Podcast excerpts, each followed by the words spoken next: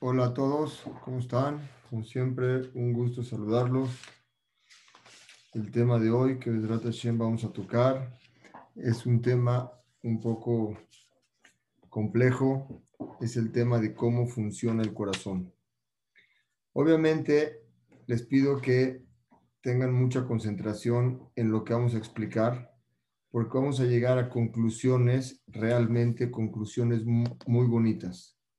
Pero para poder entender esas conclusiones, tenemos que entender realmente de dónde sale, de dónde sale, un minuto nada más, quiero, ok, de dónde, ahora sí, quiero explicar bien de dónde sale este tema. Es decir, déjenme programar esto bien un minutito para que esté bien aquí, aquí, un segundo, security chats. Ahora sí, vamos a share screen. Ok, estamos listos. Ahora sí. El tema que queremos compartir hoy con todos ustedes es cómo funciona el corazón.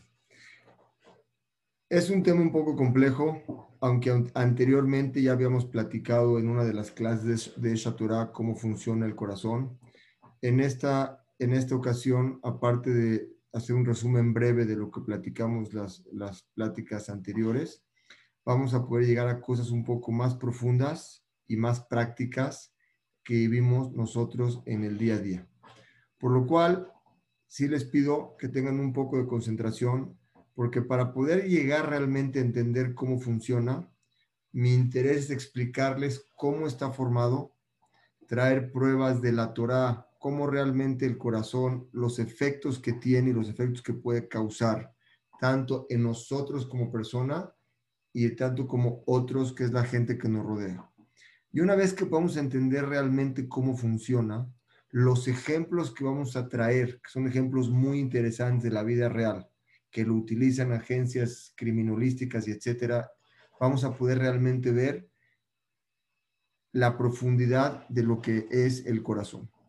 Entonces, así les pido que estén, traten de estar toda la clase, toda esta plática desde el principio hasta el final, para poder entender lo que queremos transmitirles. Bueno, como nosotros sabemos, existe una, existe un, un regalo que Akadosh Baruj nos dio. Son tres, vamos a mencionar uno.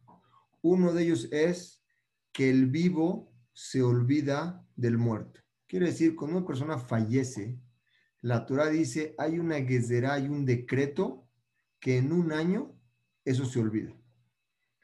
¿De dónde se aprende y por qué se, y cómo se aprende? La pregunta es, si Hashem decretó que una persona que después de que fallece, el familiar que se queda, ya después de un año, se olvida del fallecido, la pregunta es ¿por qué? Y segunda pregunta es ¿por qué se considera como un decreto? Se decretó sobre el muerto, el que fallecido, que se olvide. La pregunta es porque nosotros podemos hacer decretos de ponerte el tefilín, cuida Shabbat, haz una misma, te decretan que lo hagas. Pero decretarte qué sientas tú como persona es algo un poco complicado.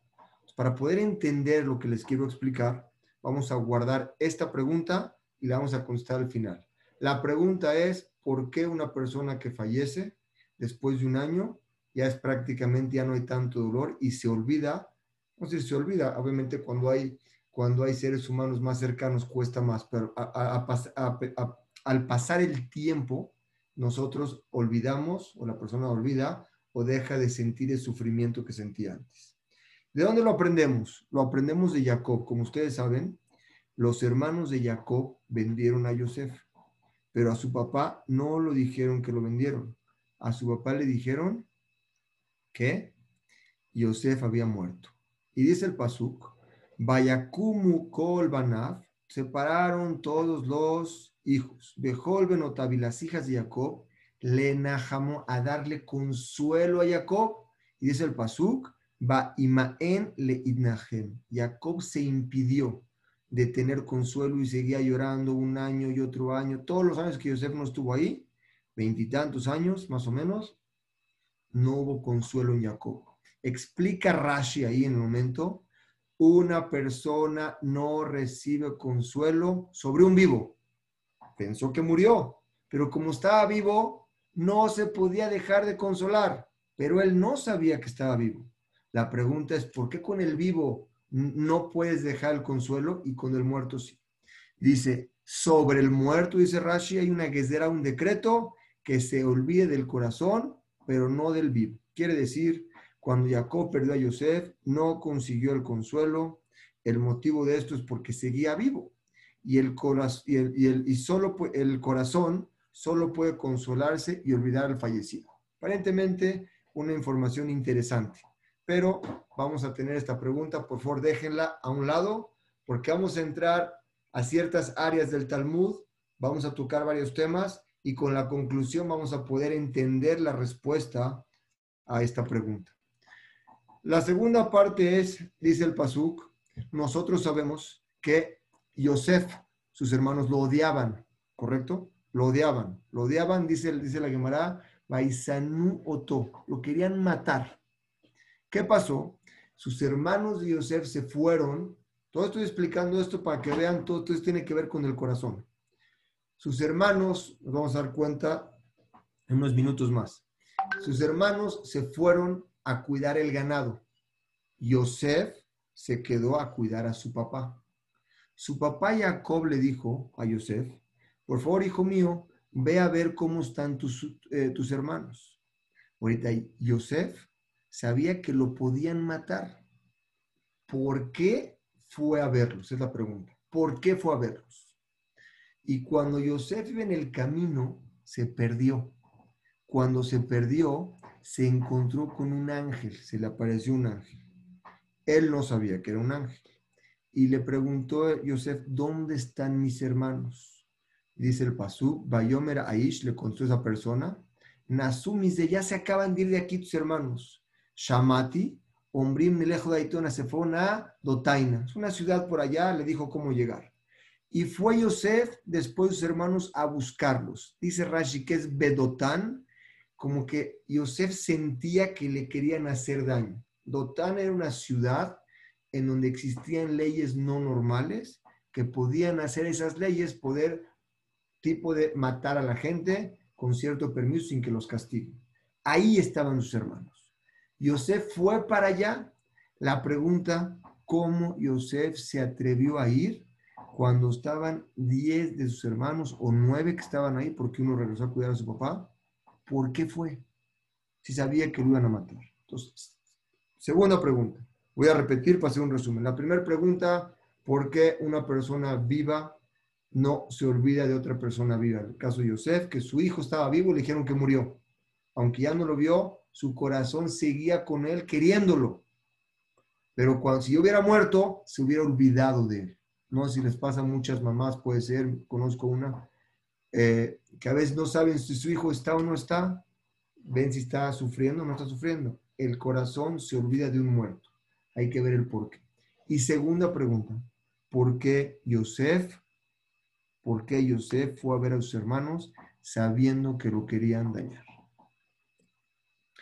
La pregunta que tenemos, la pregunta del Panim Yafot, uno de los, nuestros sabios, uno de los rabinos muy importantes que explican esto. ¿Por qué Yosef fue a buscar a sus hermanos sabiendo que lo querían matar? Esta incógnita, este rompecabezas, vamos a también mantener esta pregunta para más adelante poder contestar esta segunda pregunta. Por otro lado, la Torah nos ordena, cuando tengas a un enemigo, fíjate lo que dice, un enemigo, que está permitido odiarlo. Por ejemplo, tú conoces una persona que es un violador. La Torah, o nosotros mismos, porque él cometió un acto malo, no lo podemos querer a esa persona. Sin embargo, si esa persona tiene, descargó a su burro y lo tiene que cargar, y junto a él está tu mejor amigo que también tiene que cargar el burro, la Torah te ordena que primero tienes que ayudar a esa persona que tú lo odias con razón. Lo odiaste con razón. Lo tienes que ayudar primero. ¿Por qué? ¿Por qué lo tengo que dar primero a él? Si la Torah me permitió no quererlo o odiarlo, porque es una persona que cometió un adulterio y dañó a gente. ¿Y sabes para qué te permito hacerlo? Para subyugar y dominar tu instinto. Porque si tú no lo ayudas, dentro de ti va a haber más odio. Y al haber más odio en ti, empieza el odio en él. Y las cosas empiezan a subir de volumen. Para mantenerlas en paz, ayúdalo a él primero para tú mantenerte. Ya la Torah nos está enseñando en, en esta tercera etapa que cuando tienes dos personas, tu mejor amigo y un enemigo, que cometió algo donde está permitido odiarlo, no está permitido odiar nada más así, porque es algo que daña a la persona cuando odia a otros. En, aunque tengas la, la permisión de hacerlo porque es un adúltero, en ese momento, ¿qué tenemos que hacer? Ayudarlo a él primero para que no crezca ese instinto mal. Explica la Torah, pregunta el Tosafot en la misma Gemara, ¿por qué la Torah obliga a ayudar primero al enemigo? con la finalidad de domar el instinto, si el odio que se le tiene es por una obligación o por algo sustentable. No es por tu propio instinto que te cayó mal. Él cometió un acto abominable, donde está permitido no querer a esa persona. Entonces, ¿por qué aquí te, te permitió ayudar al enemigo? Y este es donde empezamos a nuestra clase del corazón. Dice, por cuanto que tiene una mala imagen de él, tú tienes una imagen de él, alimentas un sentimiento negativo en su contra, aunque está permitido. Provocas que tu compañero automáticamente te regrese ese sentimiento convirtiéndose en un odio mutuo. Quiere decir cuando tú lo odias a él, él va a sentir ese odio y te lo va a regresar. Así contesta el Tosafot. Como dice el Pasuk, lo aprende un, Pasuk que dice, que, y este es el Pasuk que es la base central de esta plática, que maim panim la panim, que es que maim, así como el agua, antes no había espejos, había agua, dijo Shlomo Amelech. Así como tu cara, que maim, como el agua, panim al panim, se refleja tu cara en el agua, lev Adam la Adam. Así son los corazones de las personas. Como tú te le presentes a él, su corazón de él te regresa a ti. Hasta aquí Shlomo Amelech nos dio un pasuk y una enseñanza sin igual que seguramente el día de hoy va a cambiar y va a ser trascendente para nuestras vidas. Repito el pasuk. Kamaim panim al panim así como el agua refleja tu cara, tú ves el agua riéndote, te ves riéndote. Antes de espejo, no es un espejo. Te ves riéndote, te sonríe el agua. Te ves enojado, el espejo estás enojado automáticamente. Es exactamente igual el corazón de tu compañero. Igualito. Tú le demuestras a él enojo dentro de ti, automáticamente él siente enojo. A tal grado que dice la Gemara, una persona que es adúltero, que está permitido que lo odies porque cometió cosas no correctas, cuando estés junto a él y enfrente de él y tengan que cargar su burro, primero ayúdalo a él para doblegar tu instinto y no crear en él un odio hacia ti. ¿Por qué? Porque dice el pasuk, que maim panim al panim, como tu cara se refleja en el agua, así se reflejan los corazones. Quiere decir que hasta aquí Shlomo Amelech nos viene a decir un secreto muy importante. Tu corazón, lo que tú sientes, tu compañero lo siente. Idénticamente igual que como te ves en un espejo. Igualito. Tal cual él lo siente. Dice así. Explica Rashi Yevamot, así como el agua eh, refleja el rostro de la persona, de igual manera el corazón refleja el sentimiento del compañero. Si lo odia, él también lo odia. Si lo quiere, su compañero lo va a querer. Dice el Meir y un Rishon, dice el Mishle, nos revela Shlomo Melech un secreto muy grande. Dentro de tu corazón puedes saber lo que hay dentro del corazón de tu compañero. Hasta aquí el Meir nos da un paso más. ¿Quieres saber si tu compañero te quiere? ¿Quieres saber cuánto te quiere? fíjate tú lo que sientes de él y él siente exactamente lo mismo que tú. Si te preguntas, ¿me quiere o no me quiere? Ve en tu corazón lo que tú sientes de él, él automáticamente siente eso. ¿De dónde lo aprendemos? Regresamos al pasú, que esa es, vamos a ver que esa prácticamente con ese pasú es una, es una regla que puedes tener generalizada. Toda la Torah la puedes resumir en este pasú. Que maim panim al panim, así como el agua se refleja, tú te reflejas en el agua, lev adam ladam, y son iguales los corazones de la persona. Y ahorita vamos a ver qué trascendente es esto. La persona quiere saber si tu compañero te quiere, fíjate lo que tú sientes de él y es exactamente lo que él siente de ti. Acuérdense, es como un espejo. Tú en el espejo no te puedes estar llorando y verte riendo. Si te estás llorando, te vas a ver llorando. No puedes pensar que tu compañero te quiera cuando tú no lo quieres a él. Es un reflejo inmediato. Primera cosa que nos enseña Shlomo Amelech, explicada por el Rishon, que es un, el Meir, más o menos en el año 1300, por ahí aproximadamente. Sin embargo, vemos también otro pasuk que es un poquito diferente, pero complementa lo que queremos estudiar, porque la Torah analiza todo esto. Dice el pasuk, les voy a explicar dónde habla este pasuk. Cuando David Amelech iba a ser rey, vino Shmuel, y Hashem le dijo a Shmuel, que era el profeta en esa generación, ve a ungir a los hijos de Ishai. Ishai era el papá de David Amelech. Cuando llegó Shmuel, el profeta, a ungir, él tenía que escoger a ver quién es el próximo rey. Cuando vio a David Amelech, vio que David Amelech había nacido en un mazal, según la astrología, que su carácter era muy malo. Era una persona que derramaba sangre. Así lo vio en su mazal. Que luego David lo vamos a explicar cómo manejó eso. Y le dijo, este va a ser, este, este no va a ser. Le dijo a Hashem, no, no, no, ese es el que va a ser. Y dijo a Hashem, aprendemos un pasuk, que Adam Enaim, la persona nada más puede ver a, los ojos, no alcanza a ver más. Pero Hashem, Hashem ve los corazones de la persona y ve los sentimientos de la persona. Aparentemente aquí podemos ver que nada más lo que está descubierto, pero no puedes ver lo interno. Si es así, ¿por qué el pasuk anterior me dice que yo puedo ver lo que mi compañero siente dentro de él? ¿Acaso contradice el reflejo de los corazones? La respuesta es no la contradice. La persona puede ver lo que su compañero siente internamente, es lógico con tu corazón, pero no tan claro ni tan profundo como logra ver el ojo físicamente. El ojo tiene cierto nivel de poder ver algo más claro, pero tu corazón nada más siente y transmite sentimientos. Por lo tanto, para tú poder crear un cambio en el sentimiento de tu compañero, Hashem con su gran bondad nos hizo, puedes ver lo que ves por fuera y lo ves tan claro, pero el sentimiento del compañero, tu corazón lo puede sentir y lo puede transmitir. No tan claro como ves algo como un ojo, verlo, pero dentro de lo que tú sientes, puede el otro saber lo que estás sintiendo de él. ¿Se imaginan, habían pensado en esto?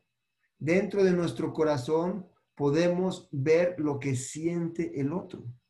Y si yo me río hacia él, voy a recibir una sonrisa de él. Si mi corazón tiene algo en contra de él, automáticamente son como dos imanes, han puesto un imán positivo y negativo que nada más no se juntan.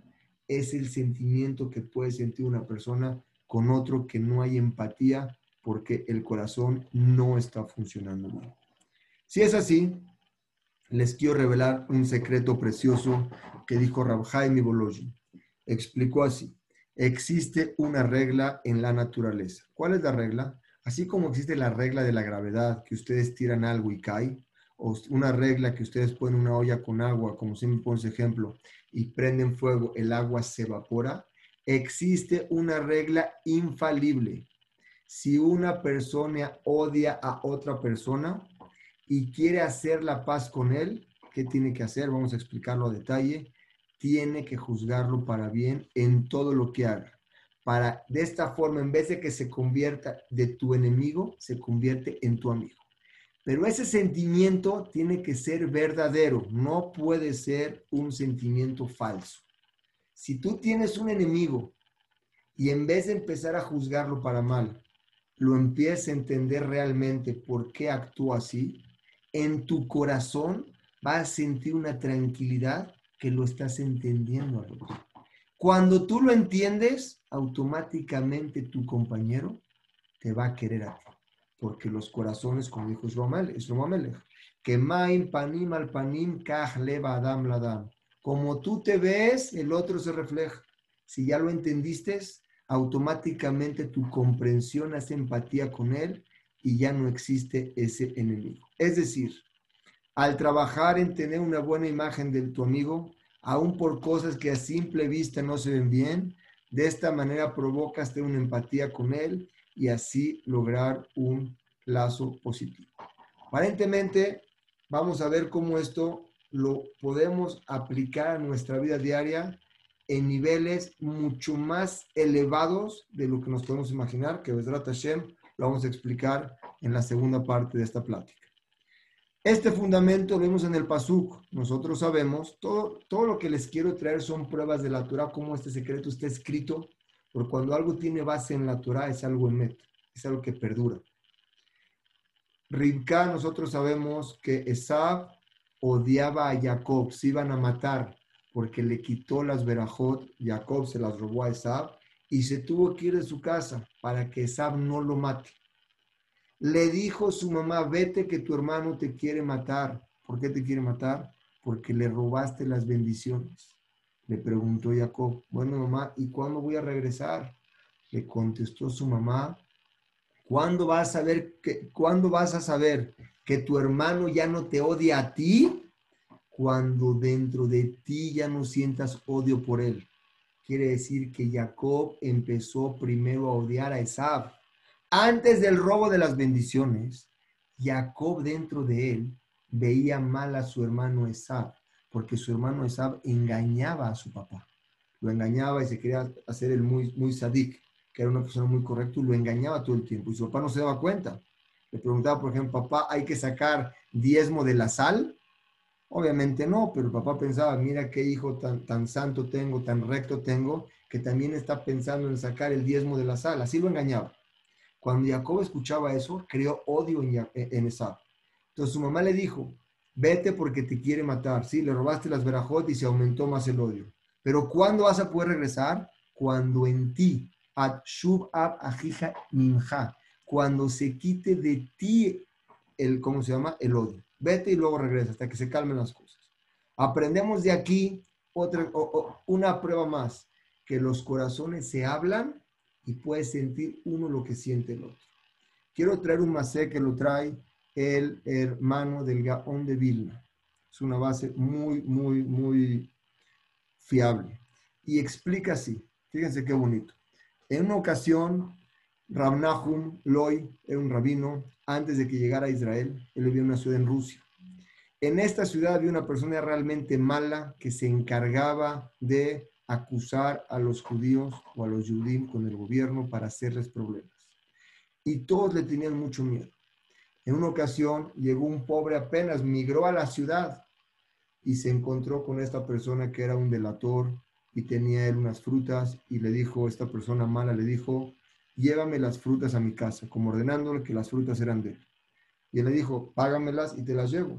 En ese momento lo golpeó y todas las frutas lo dejó sin dinero. ¿Qué hizo este pobre que llegó a la ciudad? Inmediatamente se dirigió con el rabino de la ciudad y le dijo, era con Rabnahu, le dijo, por favor, Raham, quiero que me ayude. Acabo de perder todo mi dinero. Yo llegué a esta ciudad, todo mi capital era una carroza con frutas y me la echaron a perder toda, me la tiraron, no tengo ni para comer. Le dijo el rabino, le dijo con su encargado, le dijo, por favor, dile a esta persona mala que venga al Betín. Escuchen bien, ¿eh? Vamos a aprender mucho este más. Que venga al Betín ahorita. El encargado le dijo, Jam, esta persona nos puede matar. Es una persona muy peligrosa, mejor déjelo. Vamos a pagarle de la acá las monedas a este señor pobre y terminamos el problema. El rabino le dijo, dile que venga ahorita. Cuando fue, esta persona no se presentó. Nada más que no se presentó, amenazó al rabino. Y llegó en Shabbat, con descaro, llegó en Shabbat. ¿Qué hizo esta persona? El encargado lo subió al Sefer por, por miedo. se para el rabino y le dice, por favor, bájate del Sefer, no puedes estar aquí porque no venís al din. Este señor se fue, amenazó al rab con hacerle mal. Pasaron unos días y este rabino fue invitado a hacer un Brit Milá, ser Sandak, a una ciudad que estaba unos días de camino. Y fue con sus alumnos, iban en el camino y vieron a lo lejos a esta persona que los amenazó, cabalgando hacia ellos una velocidad muy rápida. Los alumnos estaban atemorizados, pues iban a venir a matar. Fíjense, fíjense dónde llega esto. Se paró el rabino sin miedo y se quedó así. Se quedó parado. Esta persona se acercaba y se acercaba. Los alumnos le decían, rabino, vámonos. El rabino no chistó, se quedó parado. ¿Qué pasó? Al llegar hasta el rab, esta persona se baja de su caballo y para sorpresa de todos le pide una disculpa al rabino. Dice, perdóneme, rabino, por lo que hice. Le dijo el rabino, adelante, págame el dinero para darle a esa persona y te has perdonado. Le dijo, tome 10 rublos para pagarle a esa persona y para lo que sobre, para un, perdón por, por lo que le causé. Le dijo, nada más un favor, ¿me deja golpear a sus alumnos? Le dijo, mis alumnos no los puedes tocar. Pasó el hecho y se fueron. La pregunta que tenemos es, ¿por qué cambió de opinión respecto al rabino? ¿Qué hizo? ¿Qué pasó? Y la segunda respuesta que tenemos aquí, segunda pregunta, ¿por qué quería hacerle daño a sus alumnos?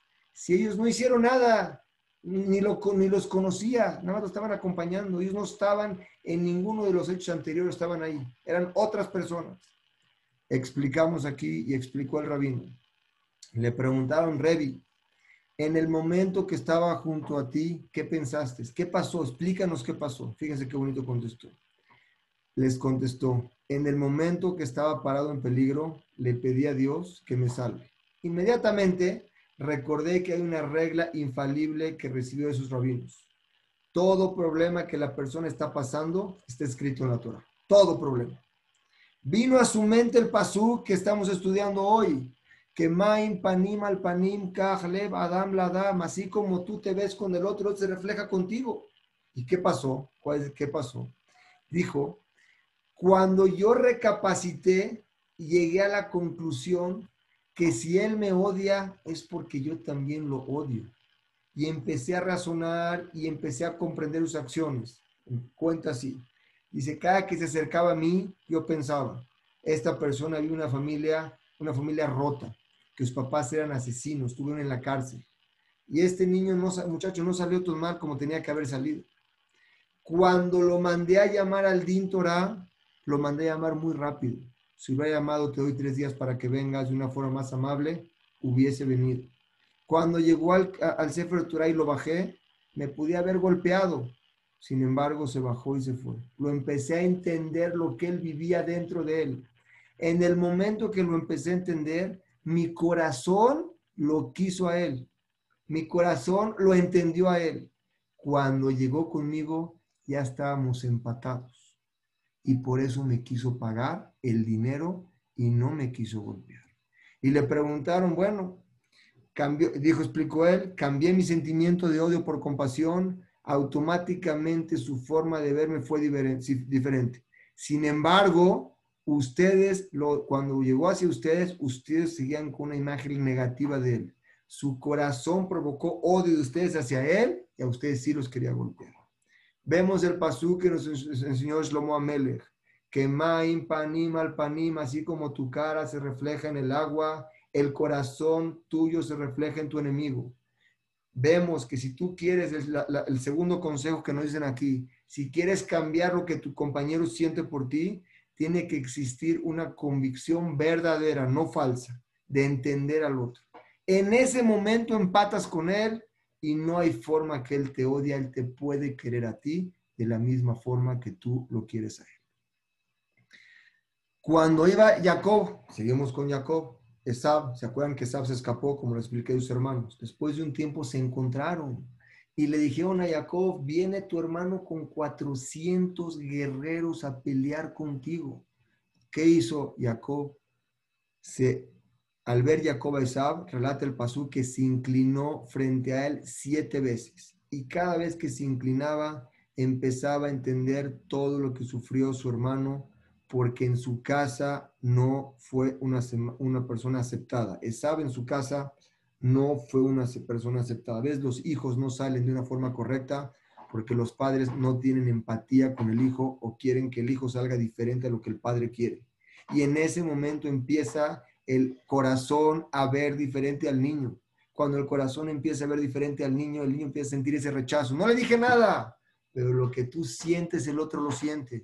Mientras tú no puedas entender al otro por qué está pasando eso, creas un odio entre uno y otro. Pero no hice nada, no le dije nada. No le dijiste, pero sentiste. Y el sentir un odio hacia el otro provoca ese odio. En ese momento Jacob empezó a entender a su hermano y cuando llegó su hermano finalmente, después de muchos años de odio, dice el Pasuk, Bayerat Esab, corrió Esab, licrató agarrarlo, Bejabecó, lo abrazó y Pol al cayó sobre su cuello y lo besó. Hay varias explicaciones que lo quería morder, pero el pasú, como dice tal cual, es lo abrazó y los sentimientos positivos estaban entre uno y otro. ¿Se dan cuenta cómo una persona puede cambiar el estatus de otra persona con los sentimientos que tiene uno de él? ¿Y cuánto puede afectar a una persona igual en la misma forma en la parte negativa? La Torah fue escrita 3.300 años. La Torah habla de esto con pesukim, con versículos textuales que se pueden ver lo que vivieron nuestros padres y de ahí podemos aprender. Cuando agarramos nosotros la experiencia de nuestros padres podemos entender. Y la pregunta es, seguimos a Yosef, ¿se acuerdan la pregunta que teníamos con Yosef? La, la segunda pregunta que teníamos, ¿por qué Yosef fue a visitar a sus hermanos? Si sabía que lo odiaban, ¿por qué fue? Cuando Yosef se iba a encontrar con sus hermanos, ¿qué pensó? Él pensó bien sobre ellos. Dijo, no tengo problema, yo sé este secreto. Me lo enseñó mi abuelita. ¿Quién es su abuelita? ¿La mamá de quién? De, de Jacob. y vi mi papá y cuando mi papá quería a sus hermanos, todo cambiaba. Como así cuando se juntaron en el pasuca anterior, que estaban peleados de Sab y Jacob y se juntaron, Jacob pudo cambiar el sentimiento de Sab, ¿correcto? Y se quisieron. Dijo Yosef, voy a hacer lo mismo voy a lograr ver a mis hermanos bien, los voy a entender bien, vamos a hacer las y nos vamos a querer, nos vamos a abrazar como se abrazó un papá con su hermano. Pero ¿qué pasó? No le funcionó. En ese momento no le funcionó y lo echaron al pozo. Lo iban a matar y de favor lo echaron al pozo. ¿Qué pasó en esta regla? Si tenemos una regla que panim al panim, así como tu cara se refleja, se refleja en el agua, los corazones. ¿Qué pasó con Yosef? ¿Por qué no le funcionó? Dice el Pasuk, ¿Por qué no funcionó con Yosef? Vean qué bonito, vean qué precioso Pasuk. Dice el Pasuk, por cuanto que los hermanos vieron a Yosef antes que Yosef los vea a ellos. El sentimiento de los hermanos era más intenso. Predominó primero la vista de quién, de los hermanos hacia Yosef, y lo que reflejó Yosef que fue odio. Quiere decir que los hermanos vieron primero a Yosef y los espejos son corazones. Le pegó primero sin ver el odio a Yosef y regresó odio y fue donde acabó malas cosas. ¿De dónde aprendo que lo vieron primero? Vean cómo la Torah habla y habla exacto. Dice la Torah el Pasuk, Bayireu. ¿Qué es Bayireu? Habla en plural, no es singular. Bayireu Otomi Rajok. Cuando venía Yosef, dice el Pasuk, y lo vieron a él de lejos. ¿Quién vio a quién? Los hermanos lo vieron de lejos a él antes de que Jacob llegue. Por las que las cosas no se pudieron arreglar y fue que ya Yosef fue vencido. Hasta aquí aprendemos una segunda cosa. Aunque tengamos esa fuerza en el corazón de poder hacerla, como son espejos los corazones, depende cómo se active primero esa vista o ese sentimiento a la otra persona. En conclusión, para terminar con esta primera parte y poder pasar a la segunda, aprendemos de aquí tres cosas muy importantes. Puedes saber lo que tu compañero siente de ti viendo lo que tú sientes de él. Grábenselo, Pónganse lugar en su cartera. Quiero saber si mi amigo me quiere o no, qué siento yo de él. Tiene que ser un sentimiento verdadero, no un sentimiento falso. Segundo, que lo veas primero antes que él a ti para poder realmente empatizar con él y transmitirle esa fuerza que tiene el corazón de cambiar al otro. Ahorita vamos a ver qué fuerza hay, hay en esto. Y tercera, que el sentimiento tuyo sea más intenso que el del otro para poder cambiar. La Torah nos revela en Pesukim, como se los dije claros, ya lo vimos, Pesukim de dónde de la Torah, con Ribka, con, con Yosef, Shlomo Amelech, que es la base de la Torah, que Maim Panim al Panim, y los Rishonim hablan de esto. Quiere decir que la Torah es muy clara en este sentido. Tu corazón influye en el otro y puede cambiar para bien o para mal a las personas. Por lo tanto, resultamos, resulta que el sentimiento de la persona no es solamente un análisis o un reflejo de lo que siente el prójimo, sino es que también es una fuerza en el alma de la persona en crear un lazo y generar sentimiento en los demás. Existe ese lazo para crear sentimientos en los demás. Si es así, como dice el Reshit Jochma, aunque los cuerpos de las personas son separados e independientes uno del otro, sin embargo el alma es algo espiritual, proviene de una sola unidad que es indivisible, o sea, no, no se divide. Es por eso que cuando una persona quiere a su compañero, también su compañero lo quiere a él porque vienen de la misma fuente. Nada más se separó, pero la raíz es la misma. Y ahora sí, podemos entender la primera pregunta. ¿Por qué el consuelo solo tiene efectos sobre el ser, el ser fallecido y sobre el vivo no lo tiene? ¿Saben por qué? Porque el vivo sigue teniendo ese imán de, enviar y recibir. El que ya no está, ya no envía como ya no envía al corazón, se olvida. Pero cuando está vivo y te dicen que está muerto, aunque está vivo el otro en otro lugar del mundo, siente y, te y le transmite a la persona el sentimiento. Y el sentimiento de que extraña, aunque no estén juntos, es por eso que la persona no se olvida sobre el vivo el decreto fue sobre el muerto. Creo que está claro y ahora sí podemos entrar a ejemplos a la vida real. Para concluir, este ejemplo es Ahorita sí podemos entender por qué el consuelo solo tiene efecto respecto al ser fallecido. Y nunca va a haber consuelo por el ser vivo, ya que con el vivo sigue la relación. El lazo de, sentimientos es recíproco. Sin embargo, el fallecido, al no tener más sentimientos, provoca que pierda efecto sobre los sentimientos de la persona. Si es así, podemos pasar ahora sí a la segunda, es el Panimia Fot, todo basado en nuestros ajamim. Si es así, quiero ahora sí pasar a la segunda parte. Entendemos ahorita la fuerza que tiene el corazón del compañero. Es natural que nuestro corazón es un espejo con las personas y el espejo funciona y funciona bien, tanto para bien o para mal. Si tú quieres ser un imán sobre una persona, ¿sabes cómo lo puedes lograr muy fácil? Interésate en lo que a él le gusta y en ese momento tú tienes una empatía con él y ya jalaste un imán en esa persona. Tuve una persona que le interesa algo, préstale poquita atención en eso que a él le interesa, automáticamente ya lo jalaste, eres un imán para él. Si ustedes pondrían hoy una escuela o tendrían que escoger una escuela para sus hijos, mucha gente busca cuál es la mejor y cuál tiene el mejor nivel. O si yo voy a poner una escuela, buscaría aparentemente los mejores maestros. Dice la Torah, no busques a los mejores maestros busca al maestro que tiene el gen y tiene la característica de poder transmitir que main panim al panim, ver lo bueno del otro para que el otro lo vea bien, ya que de lo contrario sería un niño con muchos problemas. Quiere decir que las personas sobre los niños cuando crecieron, las personas que tocaron la vida de estas personas, de estos niños, no hicieron nada, nada más fue a la escuela, nada más fue con un familiar, fue con un amigo el sentimiento que tienes del otro, que es un fracasado, que es un exitoso, cambia a esa persona, como lo vamos a ver más adelante con detalles. El director de una escuela o el maestro puede cambiar totalmente la vida de un niño. Cuando cree en él y confía en él, y existe ese main panim al panim, despierta en el otro ese cariño una palabra empática, una palabra que le digas, cambia la vida de una persona. Creer cuando tú crees tienes un hijo, tienes un alumno, y tú crees en él en una cualidad, y tú se la lavas esa cualidad porque crees realmente, no me preguntes cómo ese niño en eso se vuelve muy exitoso. ¿Qué hiciste? ¿Qué lograste?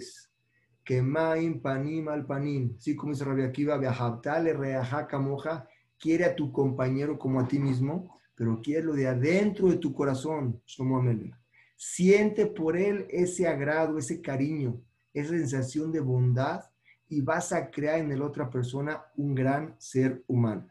Obviamente tiene que ser verdadero, tiene que ser ti. Los corazones son espejos. No puedes mentirle al espejo. No puedes estar en el espejo riéndote y el otro estar enojado. Si tú tienes un alumno, cuando te lo traen, tú puedes ver en él dos cosas, algo positivo y algo negativo, como todos tenemos. Si tú te enfocas en la parte positiva de él, vas a ser un gran alumno, una gran persona. Si te enfocas en la parte negativa de él, ese niño la va a pasar muy mal. Por ejemplo, traigan a cinco niños que toquen guitarra, un decir, o matemáticas con un maestro. En el que el maestro, le llaman a veces preferido, pero no es preferido, en el que maestro tenga una empatía con él, ese es el trabajo de un maestro, sentir ese que panim al panim, va a ser de ese niño un gran ser humano.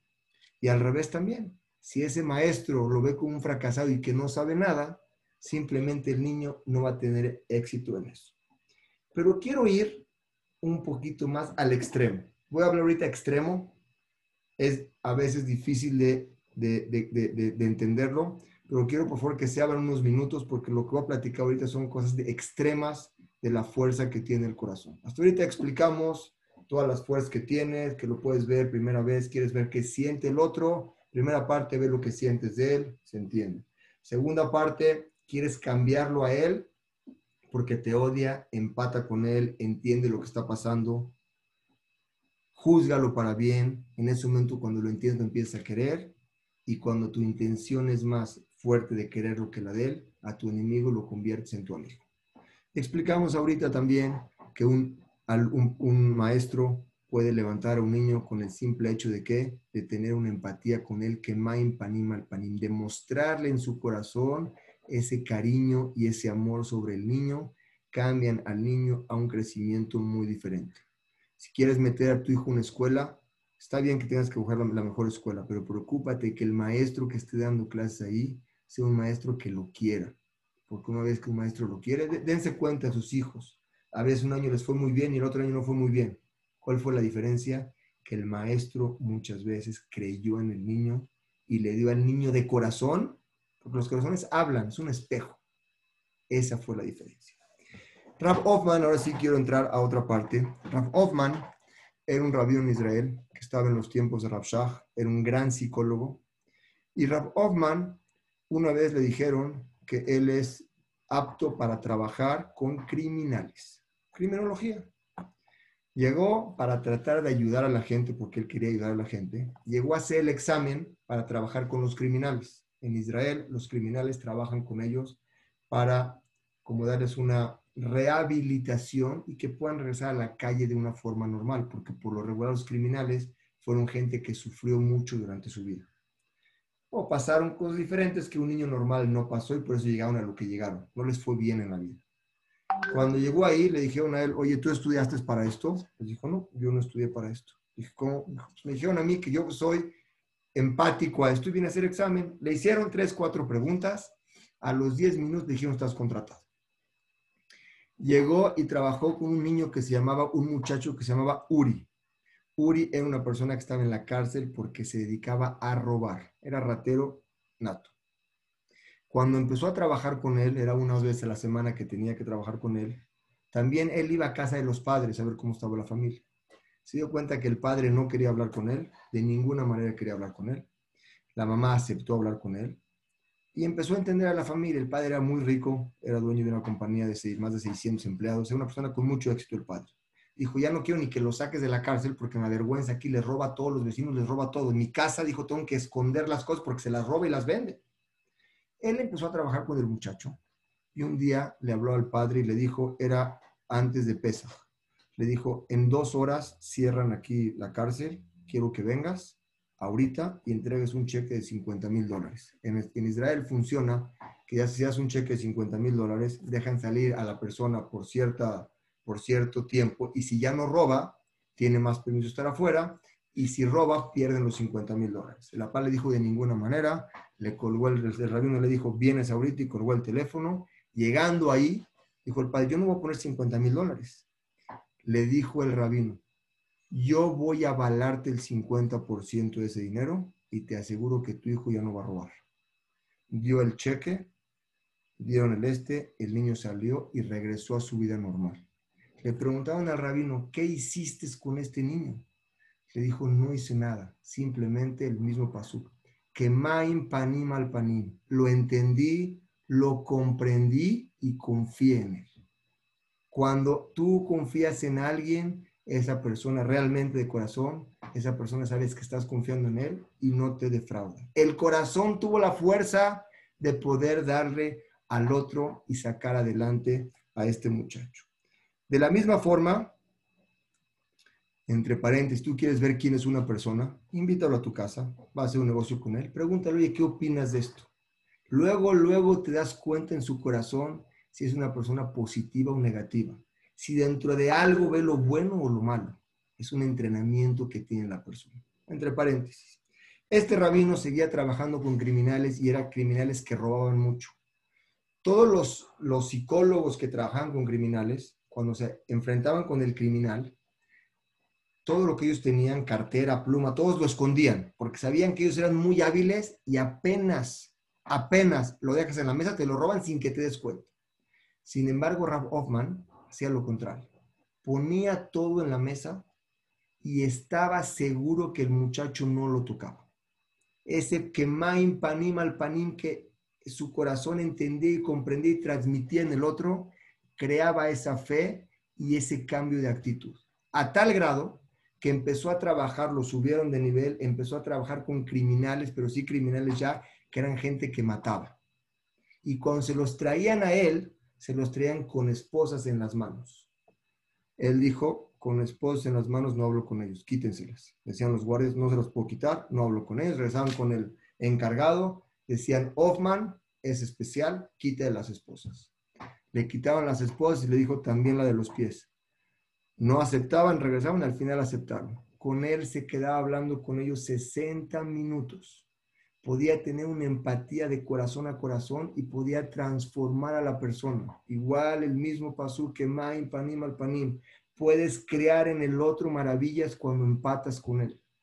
A tal grado que una ocasión, cuentan que eran tiempos antes de la cárcel, no sé qué había pasado ahí, y uno de los asesinos con los que él trabajaba agarró un arma, un cuchillo, un arma blanca y quería matar a uno de los guardias. En ese momento estaba presente Rabofman ahí le dijo dos o tres palabras a este criminal, el criminal soltó el arma y empezó a llorar. Llorar. Ya no, ya no actuó. ¿Qué hizo? Con su corazón pudo cambiar a la persona. Quiere decir, son ejemplos extremos que a veces es difícil entenderlos. Rabhaim Sorenfeld en una ocasión estuvo en una época donde había problemas en la guerra, donde realmente había problemas que una persecución de los judíos cuando entraron a su casa, entraron realmente a dañarlo, no lo tocaron. ¿Qué pasó? Explicó después que él sentía una empatía y pudo transmitir un cariño hacia ellos y entenderlo por lo que estaban haciendo. Son extremos, pero lo que queremos entender aquí es que existe una fuerza que tenemos dentro de nosotros, que la Torah nos lo enseña, que ma'im panim al panim kahlev adam la adam. Puedes cambiar la vida de una persona. Simplemente tu corazón es un reflejo en los demás, un espejo tal cual. Basta una persona que confíes en ella para poder cambiar su vida, que sienta que lo quieres, que sienta que vales. A veces los muchachos crecen y crecen en una vida que todo es superfluo.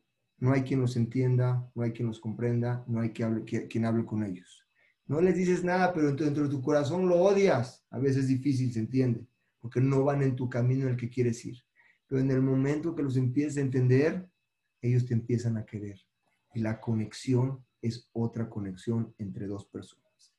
Cuentan aquí que una persona de estos psicólogos también, este libro que es de Hoffman trae muchas historias de cómo él podía manejar a criminales y podía sacar a la gente adelante con el mismo pasú, con el secreto de la Torah, que maim panim al panim, lo repito varias veces para que nos quede muy grabado, Así como tu cara se refleja en un espejo, tu corazón se refleja en el otro. Puedes cambiarlo para bien o para mal. Por eso, por eso tenemos niños muy exitosos. ¿Qué hicimos el Padre? Esa confianza que tú le das al otro, Emet, o esa, esa simpatía que tienes, ese orgullo que tienes por él, regresa esa fuerza al corazón y eleva a la persona. Cuenta Rab Hoffman que en una ocasión él trataba niños, trataba niños o jóvenes. Y una vez este joven, después de que lo dejó de ver él, este joven se fue del camino, se fue a adicciones, drogadicciones, etc. Cuenta que una vez este muchacho regresó a su casa, vio una, una cena familiar y en la cena familiar empezaron a jugar cartas. Y una de las cartas le tocó al niño contestar una pregunta. ¿Cuál era la pregunta? Le dijo, dinos quién es la persona que más quieres en tu vida. Todos hubieran pensado papá, mamá, abuelito, tío, tía. Dijo, este rabino. Le dijeron, ¿por qué? Muy sencillo. Este rabino confió en mí y él cree en mí. Se dan cuenta lo que tiene una persona dentro de él. Y no estuvo con él una vida. A lo mejor lo vio durante dos o tres meses, una vez a la semana. Y trabajó con él y habló con él. Ese sentimiento que dejas marcado en el otro queda de por vida. Pero el sentimiento no es por fuera y no puede ser un sentimiento superfluo. Es de muy adentro del corazón y tiene que ser emet. ¿Qué es emet? Tiene que ser verdadero. Que maim panim al panim lev adam ladam. Podemos concluir, antes de pasar a las preguntas, lo siguiente. Tenemos la fuerza de sentir que siente mi compañero de mí de acuerdo a lo que yo sienta de él. Tengo la fuerza en poder cambiar el odio de una persona que tiene algo en contra mía cuando de verdad lo entiendo, en mi corazón lo entiendo de verdad, compato con él y lo puedo cambiar. Tenemos la fuerza de hacer crecer a nuestra gente alrededor de una forma muy diferente cuando nuestro corazón es quemaim panim al panim sobre ellos. Y ver ejemplos extremos que existen, que aplican hoy en día en Israel, que son la criminología. A esa gente que la quieren sacar adelante, no ponen a cualquier persona, ponen a gente que es experta de poder entenderlos y quererlos, porque lo que tú le transmites, el otro lo transmite. Y si quieres lograr ser una gran persona, y cambiar lo puedes hacer. Para eso obviamente se necesita mucho trabajo, pero saber que existe, que tenemos una fuerza atsuma, como dice la Torah, una fuerza enorme, una fuerza que no tiene límite de poder cambiar las cosas sobre otra persona. Ahora sí, si quieren, permítanme, voy a quitar la... Eh, voy a,